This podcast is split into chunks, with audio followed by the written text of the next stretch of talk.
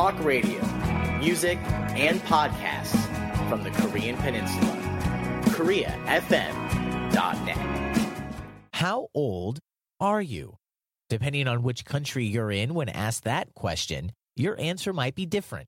And while since 1962, South Korean civil law has counted age starting from a person's date of birth, the system commonly referred to as Korean age has persisted. The presence of both systems has sometimes led to confusion, and once again, the question is now being asked whether the Korean age system should go away entirely. I spoke with two professors here in Seoul to learn how Korean age is calculated and some of the arguments being made to keep or remove the system. I'm In Gyu Oh, professor at Research Institute of Korean Studies at Korea University.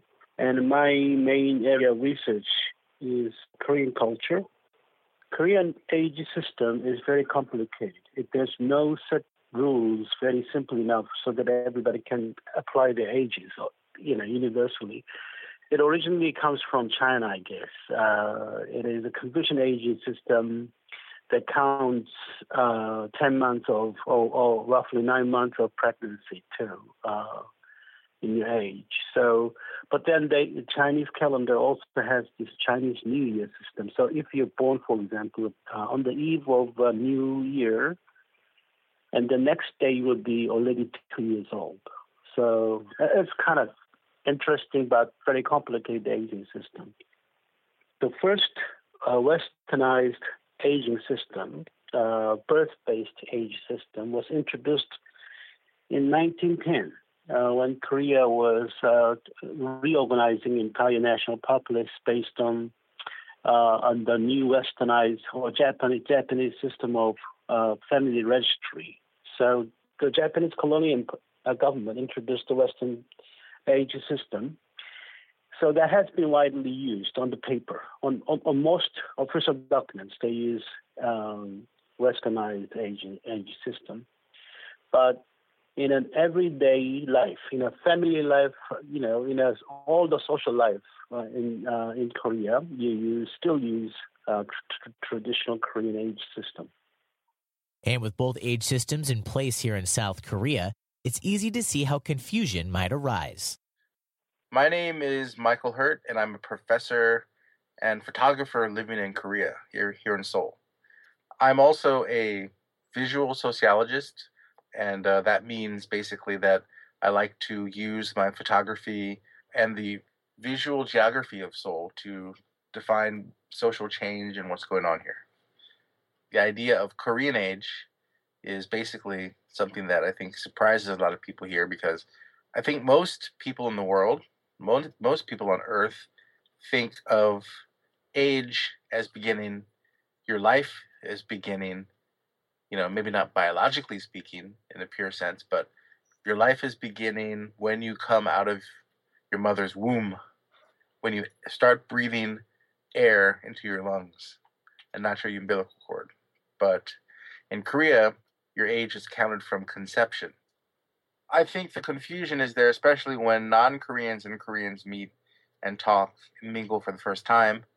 Um, you know, how old are you is an important question in Korea because you know, as much as it seems like kind of like a rude thing to talk about age in the West, in Korea you kind of have to ask people's age to figure things out, to even figure out which parts of grammar and speech to use and how to talk to people. So you kind of have to know who's older and who's younger. So it comes up. Most people don't say how old are you, but they ask what year were you born.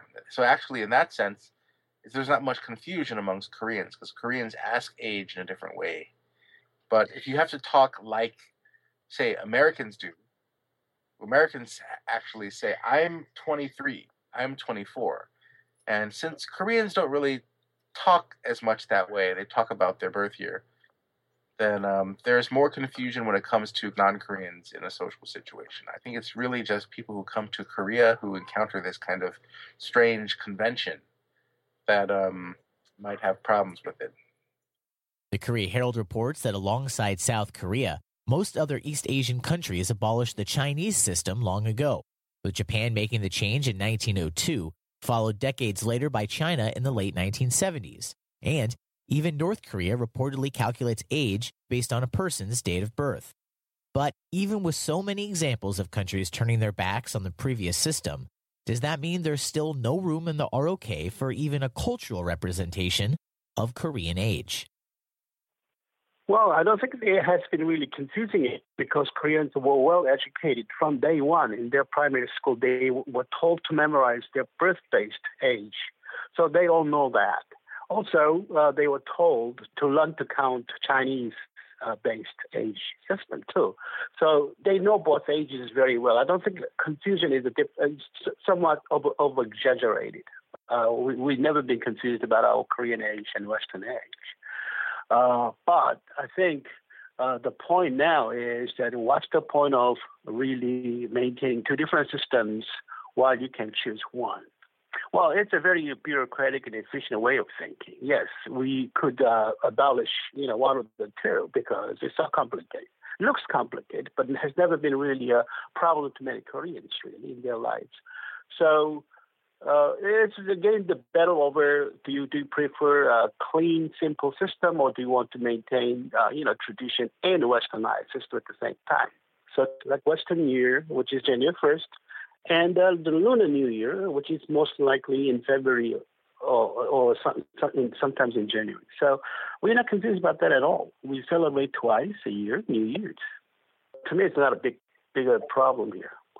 The confusion is more or less the bureaucratic confusion. Sometimes, if you go to the uh, bureaucratic offices in Korea, they ask age without clarifying what is an Western age or Korean age they ask. So most likely, normal Korean, ordinary Korean people will reply with Korean age numbers, figures. So that could make then they may cause problems. But but then you can always ask twice. Can you tell me the Western age or your you know your ID age?